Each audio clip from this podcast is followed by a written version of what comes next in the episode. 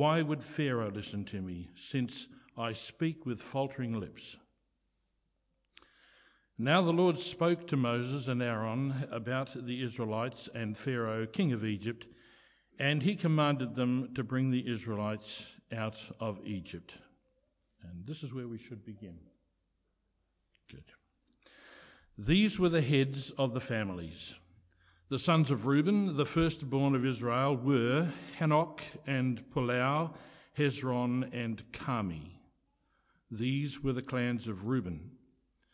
The sons of Simeon were Jemuel, Jamin, Ohad, Jachin, Zohar, and Shaul, the son of a Canaanite woman. These were the clans of Simeon. These were the names of the sons of Levi according to their records Gershon, Kohath, and Merari. Levi lived 137 years. Good. Now, the sons of Gershon by clans were Libni and Shimei. The sons of Kohath were Amram, Izhar, Hebron, and Uzziel. Kohath lived 133 years. The sons of Merari were Mahli and Mushi. These were the clans of Levi according to their records. Amram married his father's sister Jochebed, who bore him Aaron and Moses. Amram lived 137 years. The sons of Izhar were Korah, Nepheg, and Zichri. And the sons of Uzziel were Mishael, Elzaphan, and Sithri. And to our third chart. Aaron married Elisheba, daughter of Amminadab and sister of Nahshon, and she bore him Nadab and Abihu, Eleazar, and Ithamar. The sons of Korah were Asir, Elkanah, and Abiasaph. These were the Korahites clan. Eleazar, the son of Aaron, married one of the daughters of Putiel, and she bore him Phinehas. And these were the heads of the Levite families, clan by clan. And now to the text. Are you with me? It was this same Aaron and Moses to whom the Lord said, Bring the Israelites out of Egypt by their divisions. They were the ones who spoke to Pharaoh, king of Egypt, about bringing the Israelites out of Egypt. It was the same Moses and Aaron. Now, when the Lord spoke to Moses in Egypt, he said to him, I am the Lord. Tell Pharaoh, king of Egypt, everything I tell you. But Moses said to the Lord, since I speak with faltering lips, why would Pharaoh listen to me? Then the Lord said to Moses, See, I have made you like God to Pharaoh, and your brother Aaron will be your prophet.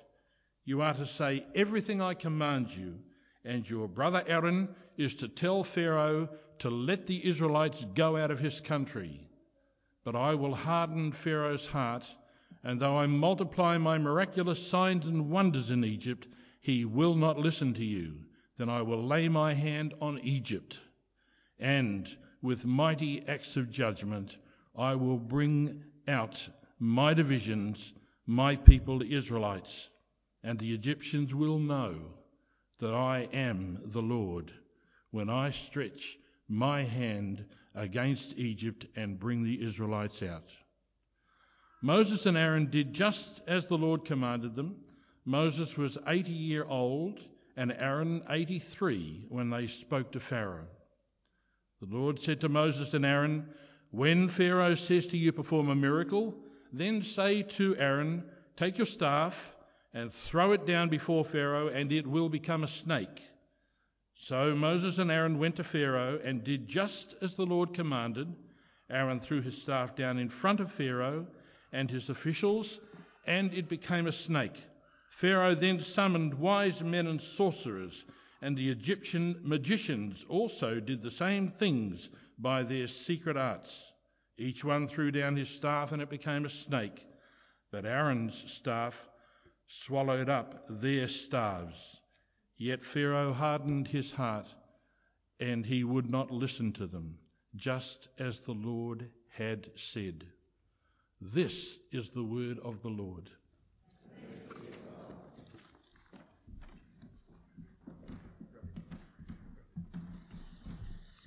Thank you, Milton. Brilliant. Uh, we're not looking at the genealogy. I just thought it'd be fun to make him read it. Um, I, I, thought on a Sunday when we're having a dedication to a child, we'd give some prospective names to other parents to be that may be out there. No, the the, um, the genealogy is very important in what we're looking at, and um, but it was Milton's idea, and he did it in terms of putting it up in the slides and the genealogy. Because when, of course, Milton said, now back to the text, we were still in the text, but he just put it in visual form, which I think was brilliant in terms of helping us kind of understand it. Uh, let me pray, and then we'll, we'll see if there's anything at all we can get out of these uh, strange verses. Heavenly Father, it's a lovely morning outside. It's been a lovely morning in, inside as we've rejoiced with the Bevan family. And uh, this morning, I don't just give you thanks for the weather or our lovely country or even the gift of children or fellowship. I thank you for your word. You've given us every part of it, and speak, you speak to us through it. And I pray that now, as we uh, think on words which may seem so odd to our ears, living so many years later and in a very different place, that your Spirit would open our hearts and minds so that we could take truth from them, be encouraged by them, challenged or changed through them. So please work within us now, and we ask this in Jesus' name. Amen. I should explain a little bit about why we're looking at these verses because uh, I've actually been doing a series in Acts for a while. We're up to Ananias and Sapphira, which is a passage in Acts that a number of people at church have been saying, I can't wait till you get to Ananias and Sapphira. And yet I've put it off for a couple of weeks. And um, some people, uh, very unkindly, I think, thought that I was chickening out of doing that passage. It's not, uh, but it's because we're chopping and changing a lot. I'm away next week. There's a, a team of six of us are going to Methven to. Um, uh, they're doing a camp day out there. And if you'll remember, those that have been at our church camps over the last three years, there's been a group from the Methven Anglican Church who've come out every camp and they've looked after our children. They've stayed at the camp and looked after our children's program, program the whole time. And this is a way of us going and saying thank you. It doesn't pay them back, but it's just a way of showing our appreciation to them. So we're away next uh, next week. Um, so I didn't want to go into Acts, back out of Acts, back into Acts, back out of Acts. None of that explains, though, why this passage in particular. It's not an obvious one, is it? Uh, here's my thinking, such as it is. Last week we did a one off because it was Reformation Sunday. It was 500 years of the Reformation, and we looked at one of the big issues that Christians wrestle with. How can I be sure where I stand with the Lord? It's something that Christians always wrestle with. They'll, they'll, go through periods of life where they don't really think about it or care about it, but there'll be other times when it weighs on them deeply. And there are some Christians who think that, oh, well, I think God loves me now because I'm doing okay, but then I don't think He loves me as much now because I'm not doing as well. And, and you're kind of up and down and all over, over the place in terms of their relationship with the Lord. So, and we, we recognize that every single one of us will have certain times in life Perhaps when we're going through really rough times, perhaps when we know the end is close, where we worry with this and it's a, it's a weight, it's a burden. And so we, we looked at that question. And if you weren't here last week and it's something that interests you, please go online and, and go onto the website and have a listen to that talk. But today I wanted to do uh, another issue that Christians sometimes wrestle with. And the issue is how can I serve the Lord? And the reason some people wrestle with this is because there's a recognition that I'm not what I wish I was. I don't, I look around, I see others who I think could do lots of things for the Lord, but I don't seem to have those gifts. I look at others and they seem to be in situations and contexts where they can do much for the Lord, but uh, I'm not the same. That's what I want to look at. Sometimes we look out and we see kind of super Christians and think, well, I, what have I got to offer? And uh, it can feel quite deflated. And that can actually spiral into, therefore, feeling unworthy, not really looking at doing anything, and a whole range of things. So, we're going to think about this issue in the light of the reading that Milton just brought to us, in the light of Moses and Aaron, two of the great Old Testament heroes. And I hope by the end of our time you can see why I chose this passage. I do want to say, I think Moses and Aaron are two of the absolute great heroes, combinations in the Old Testament. Can you think of a greater tag team uh, from ancient Israel in the Old Testament. You've got Ruth and Naomi, they're pretty good. You've got, I guess, David and Jonathan, or David and his slingshot, that's a pretty good twosome as well. But then you've got Moses and Aaron. I've got them as the dynamic duo. They are for me Batman and Robin, the Lone Ranger and Tonto. And the greatest achievement of this wonderful tag team is their rescue of the Israelites from Egypt. That's what this section of the Bible, where Milton just read from, is all about. The Israelites are enslaved in Egypt, and it's going to be Moses and to a lesser extent Aaron who bring the Israelites out, who free God's people. And our passage today is the one immediately before that rescue. It's the very verses just before the famous 10 plagues start and the rescue begins. And I'd like you to focus on, as we go through this reading, how this great tag team is presented. What should we make of them from the way they're spoken of in this section of God's Word? So I hope you've got the context. The Israelites are enslaved in Egypt. God is going to free them, and Moses is going to be the key guy backed up by Aaron. But Moses has been very nervous about his role all the way through. He didn't really want to do it. Do you remember? He was quite reluctant when God asked him. He kept giving excuses, which were quite, I, I think, quite lovely and humble. Um, but it kind of ended up, please send someone else. That was his heart. He, he's nervous about serving the Lord. And you can see why. By the time this reading took place, he'd gone to the Israelites and said, The Lord has appointed me to bring you up out of Egypt, and things have gone how for the Israelites since then? Worse. So the Israelites hate Moses now. And now he's being told to go in front of Pharaoh, the most powerful man in the world, the leader of Egypt, and to say, Let the Israelites go. Didn't work well when Moses went to God's people. How's it going to go for him now in front of Pharaoh? So we pick up the story, Alex, if we can, in chapter 6, verse 10, and we see God tell Moses, Go and speak to Pharaoh. But Moses is again nervous. Verse 12, he says, The Israelites haven't listened to me. Why would Pharaoh? He says, I speak with faltering lips. No one's going to listen to me. Then in verse 13, God commands Moses and Aaron to bring the Israelites out of Egypt, and it's then that we move into the genealogy that Milton uh, read so well. Here's the family tree of the Israelites. And do you remember the family tree of the Israelites? You've got Abraham, who's the patriarch.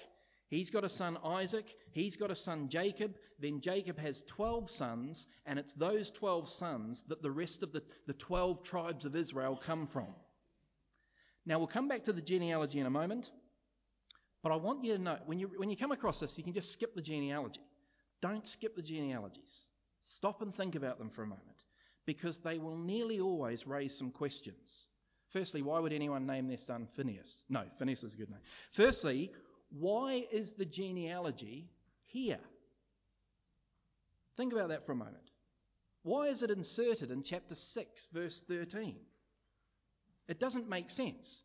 We've just been told that God's told Moses to go to Pharaoh and speak about it, and then suddenly we're in a family tree. Why? It might have made sense at the beginning of Exodus. You get the family tree and then you move into the narrative. But the narrative is broken up with the insertion of this genealogy. Why? Secondly, why is it a limited genealogy? Uh, Milton pointed out really well in the slides because you can see, verse 14 it says, is the heads of the families, and it starts with Reuben first. Here's, the, here's Reuben's line. Then, verse 15, it lists the descendants of Simeon. Then, verse 16, it lists the descendants of Levi. Now, if you were reading it through, uh, verse by verse, you'd be going, so far, so good. This makes sense. We're obviously getting a family tree of the 12 sons of Jacob, the 12 sons of Israel, the 12 tribes of Israel. Because the oldest one is Reuben, who we've been told. The next one is Simeon, who we've been told. The next one is Levi, as we've been told. Except it doesn't go on. It stops with Levi. It only goes Reuben, Simeon, Levi. Stop. Levi is the last of the 12 mentioned, and it only expands on Levi's line. Why? Well, again, we'll come back to it. But some of it, I'm sure, must be because of verse 26 and 27, where we see that Moses and Aaron come from the line of Levi. That must be at least part of the purpose of having this genealogy there. Well, park those questions about the genealogy for a moment, then we'll keep moving on. Then in verses 28 to 30, we get almost a word for word recap of the first two verses of our reading, verse 11 and 12. God speaks to Moses again. Moses replies again, asking, Why would Pharaoh listen to him? Because I've got faltering lips. Why the repetition? Again, we'll come back to it. Then in chapter 7, we see God speak to Moses, and basically, God, I mean, God, Moses had it laid on a plate for him, really. God says, Look, Moses, don't worry. I'll do it all. I'm in charge. I'll do it all. I'll make you like God to Pharaoh, he says. I will harden Pharaoh's heart. I will multiply my miraculous signs and wonders. I will lay my hand on Egypt and I will bring my people out. Over and over, do you see what he does? He gives Moses confidence. He says, I'm in charge. I'll look after things. Uh, I'll take care of it. Now, we haven't got time this morning to think about God hardening Pharaoh's heart. A lot of people have got questions about that. They're good questions. You, you want to wrestle with it. And the only thing i have got time this morning to point out is when you read through all these chapters, it says a number of times that God hardened Pharaoh's heart, but it also says a number of times that Pharaoh hardened his heart. And so we're getting both truths. Pharaoh is responsible for his actions and choices. He hardens his heart.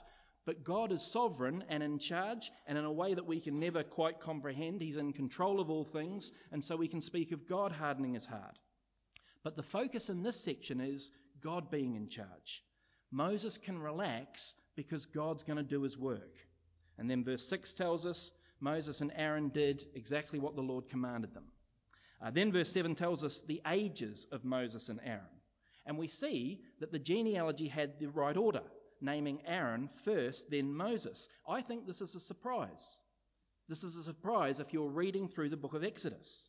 Because if you're reading through the book of Exodus, we know from chapter 2, do you remember the backstory of Moses where he was, um, they were killing the Israelite uh, baby boys so that he was put into the basket and uh, the, the Pharaoh's daughter found him and uh, mum ends up raising him, things like that. We know from chapter 2 that Moses had an older sister. But we'd never heard that Aaron was his older brother. And I think it's natural when you read it to think that Moses is the oldest one until you get to this verse. He's not. He's the junior. He's only 80. He's got an 83 year old brother. Again, it's worth asking why are we just being told the ages now? Why the genealogy? Why the repetition? Why the ages? What, what's going on here? Then in the last section, we see the, the next meeting between the brothers and Pharaoh. God's told them what to do, and Moses and Aaron, again, verse 10, do it. And we see this um, battle of the snakes. You remember Robot Wars, that program that used to be on? T- no one else remembers it. Well, this is Battle of the Snakes. We expect to see Aaron's staff turn into a snake when it's thrown on the ground because we've seen it before in Exodus. We don't perhaps expect to see the wise men and sorcerers of Egypt do the same, but they can. A clear reminder here evil has power. We see it here. Uh, but we've always got to remember this with evil it's not an even battle, that the staff of Aaron and the Lord's power is clearly greater than the power of evil. Then our passage finishes with uh, God's words to Moses being seen to come true because Pharaoh's heart is hardened. He will not listen. And then, if you carry on reading in Exodus, we'll see the ten plagues and the rescue of the Israelites by God. So you can see it's a, it's a big passage, there's lots in it. There's just two things I'd like us to focus on this morning and take from these words. And the first is this the amazing thing about Moses and Aaron is that they were called at all. Think about that for a moment. The amazing thing about Moses and Aaron is that they were called at all. I think this is what we're supposed to take from the strange insertion of the genealogy, the repetition of Moses' faltering lips, and the sudden interest in the ages of the brothers. Let me explain. Why is Moses and Aaron's genealogy there? I've already said, I'm sure part of it is because they're saying where Moses and Aaron come from. If it wasn't focused on them, it would have gone on to list the other nine sons of Jacob and their heads of clans and things. It doesn't because it's wanting to show Moses and Aaron where they fit in. That's the purpose of it. And where do they fit in? What tribe do they come from? Levi. And what should it mean to us when we hear they come from the tribe of Levi? Well, you might think that coming from the tri- tribe of Levi was positive, because we know that from the tribe of Levi came the priests. They were the priestly tribe, but they're not yet. At this point, the tribe of Levi has no priest. That's going to start with Aaron uh, in a couple of chapters. That's, he's going to be the beginning of that. At the moment, there's no priest from the tri- tribe of Levi. So at this point, when you're reading through the Bible, how would the tribe of Levi, Levi be thought of? Here's a clue not positively. Not positively at all. Levi is not mentioned as much in the book of Genesis as some of his better known brothers. Reuben and, uh, is known a bit better. Judah is certainly known a bit better. Joseph and Benjamin are known a lot better. Levi really only crops up in one pretty disturbing incident, which is in Genesis chapter 34, where his sister Dinah is raped. And when you read through chapter 34, so incensed is Levi and Simeon that they lie to the man who's done this terrible offense. They go to the village where he is, and they not only kill him, but they kill every male in the village. Their actions, even if you think there's some justification for it, go well beyond what was just or reasonable. And Jacob, their father, if you remember this from Genesis, rebukes them for their terrible act. And the next time that Levi is mentioned by name in the book of Genesis is at the end of Genesis, where Jacob, the father of the 12 boys, is on his deathbed and he gives his final blessings to his sons. And nearly all the sons get good blessings. Good things will happen from you, my boy. You know, that kind of thing. But this is what he says to Levi and to Simeon. This is Jacob's words. Simeon and Levi are brothers. Their swords are weapons of violence. Let me not enter their council. Let me not join their assembly. For they've killed men in their anger and hamstrung oxen as they pleased. Cursed be their anger so fierce and their fury so cruel. I will scatter them. Dot, dot, dot. So, when you read the genealogy of Moses uh, and Aaron, you're not supposed to see that they come from the tribe of Levi and go, oh, how lucky. They're from Levi. They're from the priest's tribe. No, no, no. It's the exact opposite. Could they come from a worse tribe? Could they come from a worse beginning? There's the genealogy. Then, as I said, the genealogy, both before it and after it, has this strange section where we keep getting told that Moses doesn't want to go to speak to uh, Pharaoh because he's got faltering lips. Now, if you think faltering is a bit odd because we don't tend to use that phrase anymore, if you've got a, your Bible there with you instead of just looking at the PowerPoint, if you've got your Bible there open, just have a look at the footnotes uh, for that particular verse. And what you will see is that under verse 12 and verse 30, when it uses the word faltering, he says, he keeps saying, I'm a man with faltering lips. It literally says, For I am a man with uncircumcised lips. That's what he says. And that's a very important phrase that he uses. Because to be circumcised is to be devoted to the Lord, to be set aside to the Lord. It's the key sign of being one of God's people, a son of Abraham. And we'd read, already read in the book of Exodus that Moses had a difficulty here. Where did we see it? We saw it with his son who wasn't circumcised. And in chapter 4, there's this really odd kind of section where God is angry with Moses because his son's not uh, uh, uh, circumcised. Even worse than that, Moses annoys his wife, Zipporah, and it's a terrible kind of scene because he hasn't done circumcision. And Moses here twice says, I'm a man of uncircumcised lips. He's saying he's not a godly man. He's not a good man in that kind of sense. So you've got, he's from the wrong tribe. He's not a great kind of guy in and of himself. And then our passage drops the other bombshell that he's the younger brother of Aaron, where we would have assumed that he was the older brother with the position of honour and respect and leadership, as all eldest siblings hold. So then, when you put that together, this, this, odd thing where I can see about a third of the congregation nodding in agreement with that statement and the rest kind of disappointed. So, do you see what, when you get to verses 26 and 27, can we have chapter 6, 26, 26 27 up? How do we read them? They're words of amazement. It was this same Aaron and Moses to whom the Lord said, Bring the Israelites out of Egypt by their divisions. They were the ones who spoke to Pharaoh, the king of Egypt, about bringing the Israelites out of Egypt. It was that same Moses and Aaron, the ones from the tribe of Levi the one with the uncircumcised lips, the one who's not even the eldest brother in his own family. It was these guys. And what has God called these two likely lads to do? Chapter 7, verse 1 See, I have made you like God to Pharaoh, and your brother Aaron will be your prophet. This passage should be an enormous surprise. These are not the men, particularly Moses, that you would expect to be doing such a task. They've got the wrong pedigree. They've got the wrong background. They've got the wrong gifts. They've got the wrong ages. They're in the wrong state of life. And yet they're the ones through whom such good is going to come. It's like Darth Vader proving to be the hero, the one that you would least expected to be the hero at the end of the story. It's like Gollum ending up being the one that puts the ring into the, the fire of Mount Doom. I've lost a lot of people here, but those that know know where I'm going. It's totally unexpected. Moses and Aaron, they're the guys you're, you're calling for the task. And the point I want us to take out from this is God calls the unlikely. And we should give thanks that He does. He's called you and I. We may not have been the first choice. You were looking around, I'll have, oh, not him. Uh, he calls the unlikely. Paul in 1 Corinthians puts it this way Brothers, think of what you were when you were called. Not many of you were wise by human standards. Not many were influential. Not many were of noble birth. But God chose the foolish things of the world to shame the wise. It's because of Him that you are in Christ Jesus. It's not because we're so great, it's because of Him. It's what Jeff was saying in his, in his interview. Aren't they great words? We can very easily look with human eyes at ourselves and those around us. We mustn't. God calls the unlikely. Whether it's the young shepherd boy whose brothers are all big, strapping lads, but it's actually him who's going to be the king.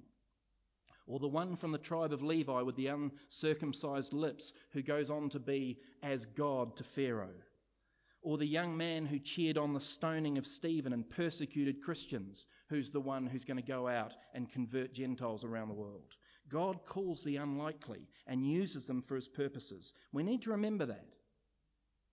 It'll stop us if we think too highly of ourselves, but it will also stop us if we think too lowly of ourselves and think we've got nothing to offer the Lord. The amazing thing about Moses and Aaron is that they were called at all. Secondly, uh, and much more quickly, I'd just like to see, point out what the success of Moses and Aaron was. And what their success is, their faithfulness. The success of Moses and Aaron is their faithfulness. Uh, you and I are probably not going to have the same task that Moses and Aaron did to go and see Pharaoh and to pull the Israelites out. We're not going to have the same task as David or Paul, but we can still do what they did. Because what's the thing that Moses and Aaron are commended for in these verses repeatedly? The, the key thing is, chapter 7, verse 6 and 10, Alex, if it's there, they did as the Lord commanded them. That was their success. Just they followed him honoured him, tried to live as he would want them to. Moses and Aaron are not portrayed, despite what I said at the beginning, they're not portrayed as Batman and Robin, who do the kaboos and the bows and the bams and incredible things. They're just portrayed as human beings who, even when they don't want to, and they feel weak and they feel ill equipped, serve the Lord faithfully. Try and do the right thing. People who trusted what God said He would do, do and obeyed Him. Their success was their faithfulness, even when they didn't want to. I pray that that's how we will see success as Christians today. Success is being faithful. I worry that we measure our success as Christians in terms of results. I've got great Bible knowledge, so I must be a good Christian. Uh, I've led 19 people to the Lord, so I must be a good Christian. Uh, the Lord's blessed me with wealth and health, so I must be a good Christian. Uh, there are ministers of churches. I must be a good minister because I've got a big church and lots of money rolling in. And how do, how do we measure success as a Christian? That we're faithful in the small things and the big things. It's God who takes care of the results, as Jeff said this morning. We, we don't take care of the results, we just seek to live in a way that pleases Him in the situations that He's placed us, even when we don't feel able or on top of things. That we trust and obey. That we repent and believe the good news that while we were yet sinners, Christ died for us. Is our delight uh, doing the pleasure of our Lord? That's what I want to ask us this morning. Is being godly people full of grace and truth our success? I hope it is.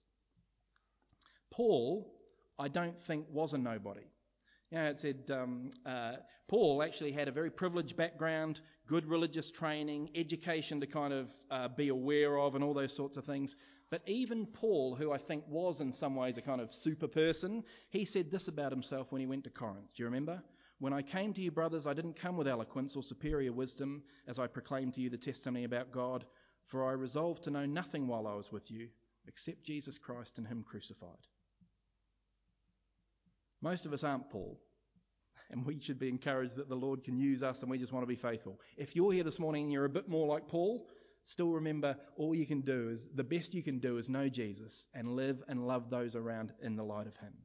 It's God's greatness who does things through His people that we want to focus on.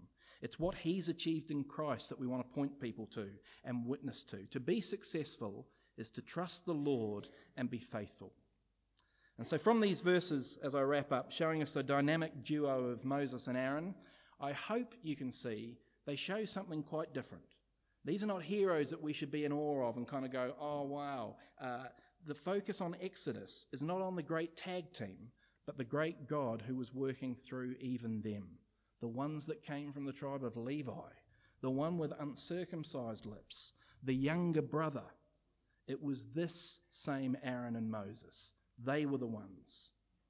Uh, I pray that we too may have confidence in the God who calls the unlikely, the God who's in control of all things and works through even the most unlikely of people. Let's pray. Heavenly Father, I do thank you for the opportunity this morning to uh, have a look at a, a, part of Scripture, very different time from our own, very different people and situation, and yet to see such continuity. You, the same God in whose hands holds the world and all life. And we, your humble servants, please, I pray this morning, help each of us give thanks that you've called us and help us to simply seek to live a life that pleases you and honours you for the benefit of those around us. And I pray that in that you may do mighty things. And I pray this in Jesus' name. Amen.